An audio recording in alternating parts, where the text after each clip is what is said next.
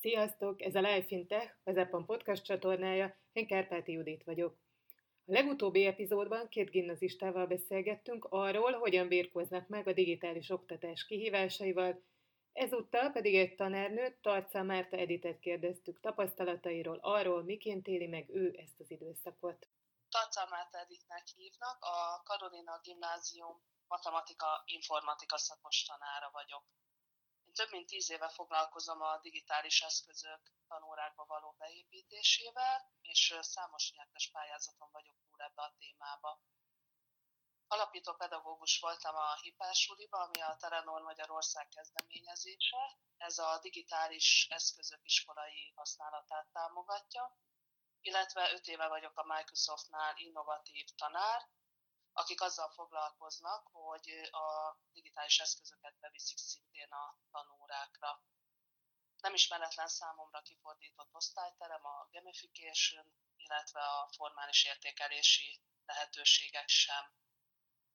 A, folyamatosan képzem magam webináriumi keretek között, illetve jelenléti képzéseken is szoktam részt venni. Legutoljára egy EPAMOS továbbképzésen vettem részt, ahol Scratch programozással ismerkedtem meg, az itt szervezett tapasztalataimat vittem be utána az iskolába, illetve itt volt lehetőségem arra, hogy az EPAM szervezésébe tartott workshopra gyerekeimet elvigyem. Hányadik osztályosokat és milyen keretek között tanítottál eddig offline? Az offline térbe 5-től 8. osztályig tanítok, általános iskolás korosztályt, matematikából és informatikából. Több is, mint egy hónapja a digitális térbe költöztetek. Hogyan fogadtad a kezdetekkor, amikor eldőlt ez a dolog, akkor mi volt az, amit átéltél, mi járt az eszedben? Hát engem mindenképpen váratlanul ért ez az online otthon tanulásra, tanításra való átállás. Hát ott rögtön a hétvégén tanári csoportok szerveződtek a Facebookon, én a kezdetektől fogva beléptem ezekbe a csoportokba, itt folyt egyfajta tapasztalatcsere, és próbáltuk egymásba tartani a lelket, illetve tananyagokat cseréltünk. Az iskolába egy stáb készítette nekünk elő a virtuális iskolára való átállást. Szerencsénk volt talán abból a szempontból, hogy mi már három éve bevezettük az Office 365-öt, és azon belül a TIT-et, mint virtuális tantermet, és így a diákok egy része, meg a kollégák is ismerték már ennek a működését. Viszont nekem furcsa volt az, hogy kidolgozott módszertan ennek a fajta oktatásnak ebbe a korosztályban nincs. Így azt gondolom, hogy minden tanárnak magának kell megtalálni itt a megfelelő utat. Mi volt a kezdeti hirtelen meglepő fordulat után a tapasztalatod? Hát én most igazán azt látom, hogy nagyon fontos, hogy a szülő, diák és a tanár hármas összefogjon, ugyanis ez a fajta oktatási forma csak akkor lesz sikeres. Én az értékelési módszereimet most a szummatívról inkább a formatív fejlesztőre tettem át, tehát az kap nálam nagyobb hangsúlyt. Én úgy veszem észre, hogy nagyobb szabadságot kaptak a gyerekek, de sokkal nagyobb felelősséget is. Tanárként nagyon át kell gondolnom azt, hogy milyen feladatokat adok ki, illetve hogyan, mert nincsenek a kezemben azok a nonverbális eszközök, amik egyébként a tanítási órákon igen, és nem tudok ezekkel ráerősíteni egy-egy kiadott feladatra. Én úgy vettem észre, hogy a differenciálás az ebben az online térben talán egy kicsit könnyebbé vált, viszont az ellenőrzés sokkal nehezebbé. Igazán én heti tervezésben dolgozom, tehát egy hétre előre szoktam a gyerekeknek kiadni, hogy mivel fogunk foglalkozni. Van online óránk, ahol átbeszéljük az elméletet, illetve a különböző kérdéseket, amik bennük fölmerülnek. Reflektálunk az előző órákra, beszámolnak arról, hogy hogyan haladtak, illetve ezen folyamatosan kérdeznek, illetve hát az online felületen is. Én a játékosítás elveit vezettem be ezekre a tanórákra, mi azt jelenti, hogy mi pontrendszerbe dolgozunk. Egy periódusban a gyerekek pontokat gyűjtenek, ilyen pontot lehet szerezni az online órán való részvételért, beadott feladatokért, projektmunkáért, különböző kvízekben való részvételért, tesztekért, és utána ezeket az összegyűjtött pontokat a periódus végén beváltjuk osztályzatokra.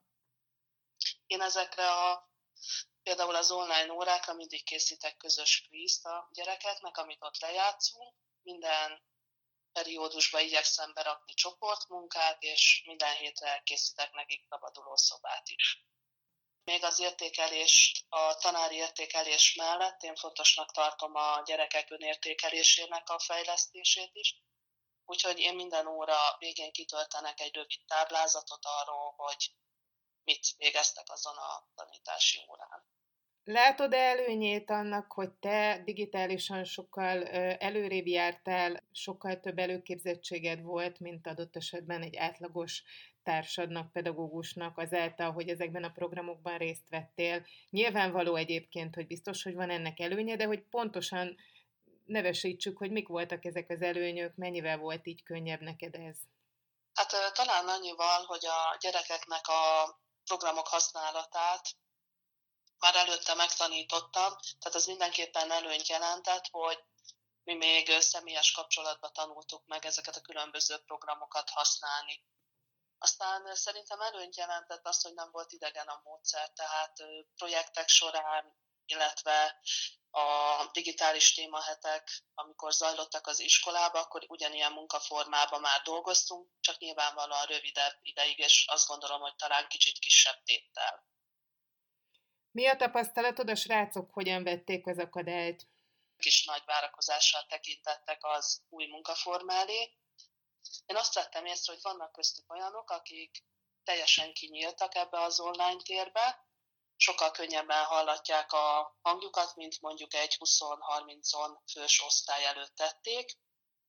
A, én azt gondolom, hogy azoknak, akik tanulási nehézséggel küzdenek, azoknak is van ebbe könnyebbség, hiszen nem frusztrálja őket az időfaktor, tehát annyi időt fordíthatnak az anyag elsajátítására, mennyit szükségesnek éreznek.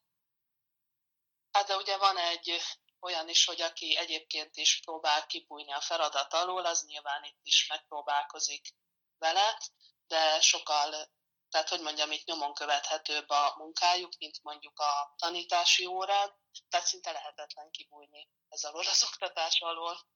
Legalábbis a te felépített módszered, az nem teszi ezt lehetővé.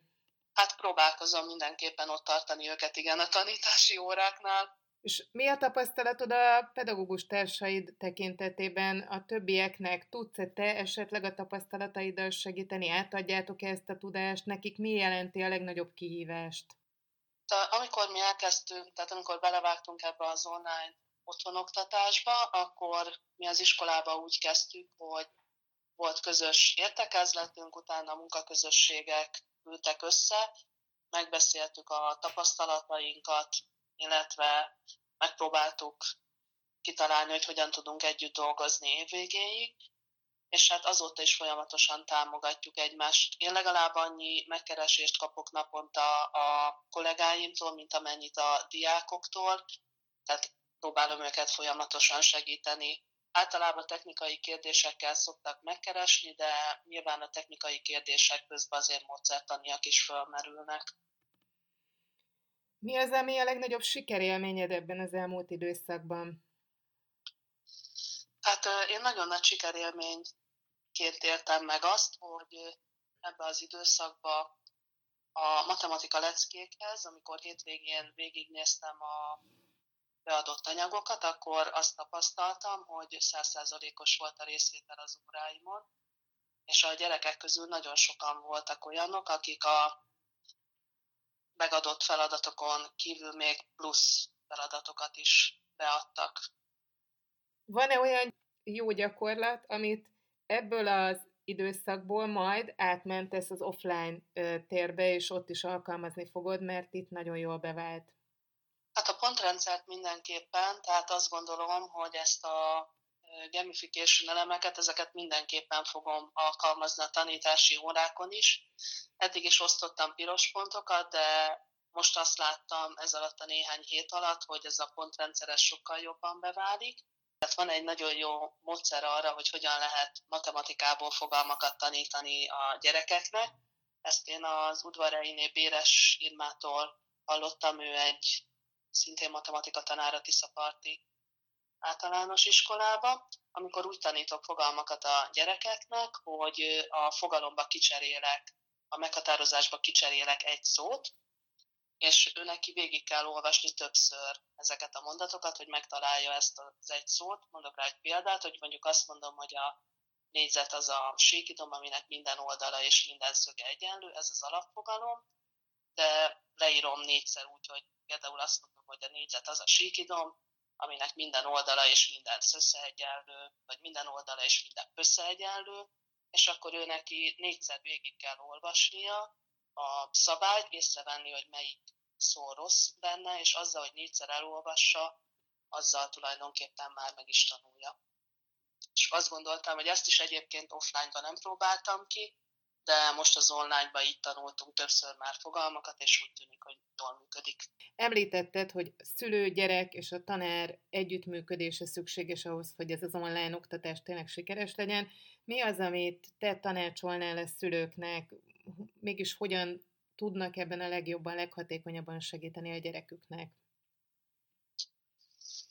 Hát én ahogy osztályfőnökként is beszélgetek a szülőkkel, és osztályfőnöki órákat is szoktunk online tartani, amik tulajdonképpen családi órák, ugyanis a szülők is beszoktak kapcsolódni, ők is elmondják ugyanúgy, hogy a gyerekek is elmondják a tapasztalataikat, a, ők is beszámolnak a nehézségekről, az örömökről, bánatokról. Én abban látom mindenképpen a szülőknek, a, vagyis hát ők akkor tudnak talán a gyerekeknek a legjobban segíteni, hogyha kialakítanak náluk egy napi rendet. Ezt a napi rendet mindenképpen meg is követelik tőlük, illetve hogyha bevonják őket az egyéb otthoni tevékenységekbe, és hát nyilván nagyon fontos, hogy rengeteget játszanak velük. És azt gondolom, hogy ebbe az időszakban nagyon sok türelemmel és szeretettel kell fordulni a gyerekek felé. Mi a tanácsod a gyerekeknek? Hát a gyerekeknél, ami itt a néhány hét alatt kijött, hogy az önmenedzselés az ebbe a korosztályba még nagyon nehezen megy. Mindenképpen azt javasolom nekik, hogy tartsák a határidőket, mert különben ugyanúgy járnak, mint a felnőttek a való életben, hogyha elcsúszik egy határidő, akkor elcsúszik a következő is.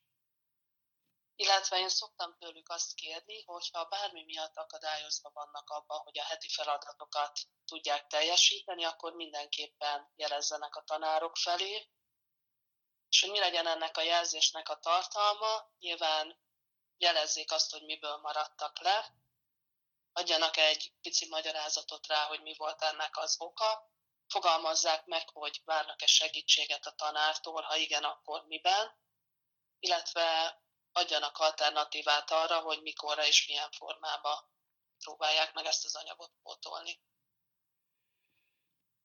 Amiket elmondtál, abból elég jól kiderült, hogy valószínűleg nem hogy kevesebb, de még sokkal több számos feladatot lett ezáltal, hogy online térbe került át az oktatás, ami bizonyára nem könnyű neked sem a mindennapokban. Te hogyan kezeled ezt, és nem tanárként, hanem hétköznapi emberként hogyan, hogyan oldod meg, hogy a napjaid ugyanolyan rendszerezettségbe teljenek esetleg, mint amilyen akkor volt még, amikor reggelbe kellett érned, és az órát el kellett nyolckor csöngetés után kezdened? Hát mindenképpen hamarabb ébredek egyébként, mint iskolaidőben.